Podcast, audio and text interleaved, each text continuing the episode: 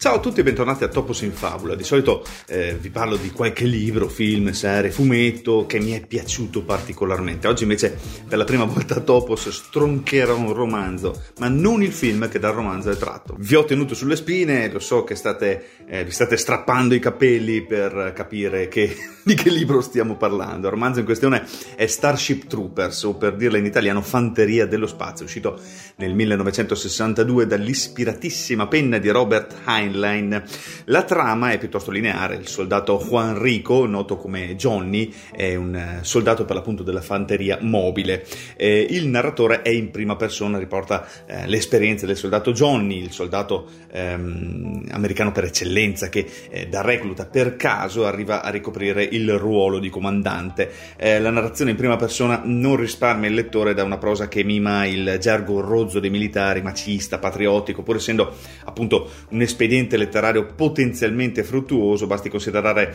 il risultato ottenuto da Kubrick in Full Metal Jacket, eh, risulta la parodia della parodia pur senza essere volontariamente una parodia. D'altronde associare Kubrick a Heinlein potrebbe essere quasi un eccesso di considerazione, una svista. Si tratta dunque di una stilizzazione del gergo peggiore che si può trovare tra le fila degli istruttori degli eserciti, ma non per questo risulta credibile. Sarebbe eh, stato meno eccessivo a quel punto accontentarsi di scrivere scrivere in una prosa priva di eh, questo elemento mimetico, visto che stiamo parlando di, ehm, di, esercito, che non rivela nient'altro se non la, la, propria incompiutezza, situandosi a metà strada tra il volgare, eh, letterario ovviamente, e la prosa letteraria di eh, livello medio. Eh, inoltre, a rendere ancora più paradossale questo elemento stilistico discutibile, compare di quando in quando l'intrusione eh, della necessità di trattare o giustificare alcune parti della società descritta nel libro, eh, emblematici i casi in cui il professore di filosofia si lancia in um, severe lezioni ai suoi alunni, particolarmente rilevante quella in cui descrive la scientificità della morale adottata dalla società umana del romanzo. Questo eh, amalgama risulta piuttosto scorrevole, pur non traendo da questa scorrevolezza alcun giovamento. Il lettore potrebbe risultare eh, perplesso di fronte a questa eterogeneità stilistica così poco armonizzata ma l'approssimazione non si tocca esclusivamente sul piano della pura forma, la eh, realtà dei contenuti lascia poco spazio all'immaginazione. Il principale problema di questa eh, opera di fantascienza è il fatto che la fantascienza, considerato come mondo del possibile, risulta quasi priva di alternative e di contrasti. È tutto perfettamente ordinato, è tutto perfettamente logico, è tutto perfettamente previsto, tutto è inquadrato ma non giustificato in un simile ordine da un lavoro di fantascienza ci si aspetterebbe eh, perlomeno una giustificazione di una eh, simile perfezione, la spiegazione sistematica dei mezzi grazie ai quali la società del futuro possibile è arrivata ad elaborare un sistema in cui tutti i cittadini accettano la legittimità dello Stato come ci si aspetta una spiegazione dei mezzi grazie ai quali tutti gli uomini della società considerata sono così ben organizzati. Nessun grande libro di fantascienza è così lineare, così semplice nel considerare eh, gli eventuali eh, problemi umani. La genialità di un Asimov sta appunto nell'aver fornito una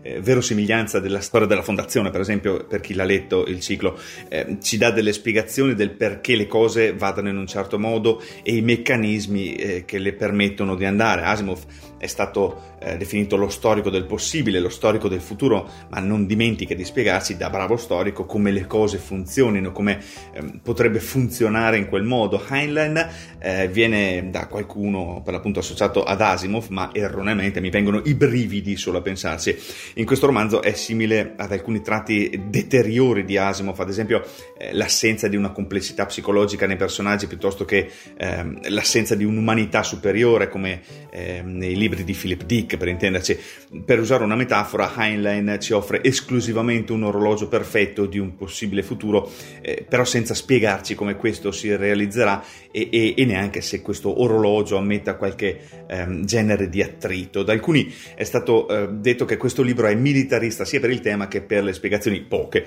eh, della natura della società militarista, ma mi sembra di dare troppo credito a un'opera che vuole eh, essere solo di svago e che non ci riesce neppure del tutto, date le, le mm, manchevolezze narrative intrinseche, eh, anche stilistiche e contenutistiche. Heinlein ogni tanto eh, si chiedeva come un politico avrebbe giustificato qualche tratto della società e così la fornisce, ma poi richiamato da più interessanti questioni a noi sconosciute, ci ha privato dei dettagli, tutti eh, quelli che avrebbero dato un senso ad un libro che di comune con le opere di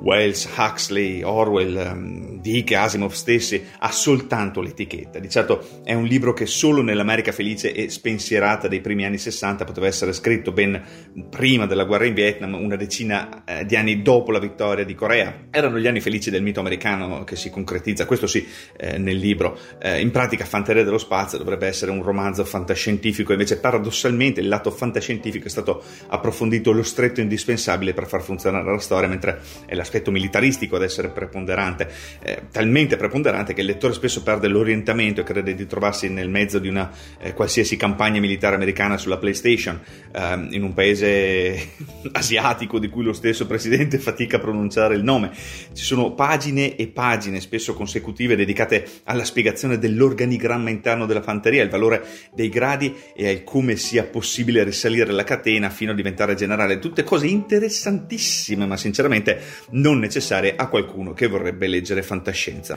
E adesso che abbiamo allegramente stroncato il romanzo, andiamo a vedere il film. Mi rifiuto di parlare di tutta la serie, c'è stata una serie di film eh, ispirati al, al romanzo ma eh, vediamo di parlare solo del primo che è quello eh, che più artisticamente vale la pena di guardare. Dopo ehm, aver rivisitato il musical in generale Paul Verhoeven riprende un altro dei generi classici hollywoodiani il genere americano per eccellenza che meglio di tutti gli altri ha saputo rispecchiare i cambiamenti politici e sociali degli Stati Uniti cioè il western. Sì perché Starship Troopers nella trasposizione cinematografica non è nient'altro che un western ambientato nello spazio in un pianeta deserto che ricorda la Monument Valley di John Ford, in cui al posto di John Wayne c'è un esercito di soldati idioti e pompati. su questo ritorneremo dopo, e al posto degli indiani uno sciame di insettoni cattivissimi. Avremo quindi tutto un repertorio di situazioni tipiche del western, cioè le imboscate eh, tese dagli indiani insetti, eh, l'assalto degli indiani insetti al fortino e via dicendo. Già questo basterebbe per rendere il film interessante, ma dietro alla guerra tra uomini e insetti si nasconde invece una feroce critica all'America con la solita ironia grottesca e l'umorismo nero del regista, ehm, tratto stilistico qui più che mai presente. Starship Troopers è in realtà un anti-blockbuster, un film che decostruisce il modello hollywoodiano commerciale commerciale dall'interno, intento nobile e coraggioso, considerato soprattutto il budget decisamente elevato che solitamente tende a non far correre rischi. Citando Martin Scorsese, quando sei un regista indipendente puoi prendere la macchina da presa, fare un film e dire quello che hai voglia di dire, basta avere la testardaggine e il coraggio necessari, ma ottenere lo stesso risultato quando si lavora in un sistema e con le costrizioni imposte dall'esterno e uscirne, per così dire, vittoriosi mi sembra più interessante. Ed è esattamente quello che ha fatto Verhoeven eh, uscendone però vittorioso solo in parte. Ma in cosa sta di preciso la, la decostruzione del blockbuster? Il blockbuster è una eh, categoria di film che cerca il pubblico di massa più vasto possibile, questo perché avendo costi molto elevati deve garantire dei ritorni economici adeguati. Sono eh, diverse le caratteristiche, sicuramente la più importante è che il blockbuster cerca di interessare non solo una tipologia di pubblico, ma tutte le tipologie, andando ad intercettare eh, questo, questo, target grazie ai vari elementi che possono attrarlo, attori di punta, eh, conosciuti dal pubblico più generalista, l'inserimento di canzoni di successo del momento, l'adattamento di opere eh, preesistenti come romanzi, videogiochi, remake di altri film, fumetti, eccetera, effetti speciali spettacolari, scene d'azione, esplosioni, una retorica tendenzialmente buonista adatta a tutta la famiglia e promotrice dei valori carni della società americana, tipo i cinecomics, se vogliamo dirla tutta. Starship Troopers invece è tratto da un romanzo di successo, sì, perché eh, quello proprio fascista ha venduto un sacco negli anni, ovviamente di fascisti è pieno il mondo. Ehm, due, è pieno di scene d'azione, effetti speciali per i tempi di ottima fattura, tanto da meritarsi la eh, nomination agli Oscar, ma per il resto si discosta dai canoni del blockbuster. Per prima cosa si tratta di un film violentissimo tra,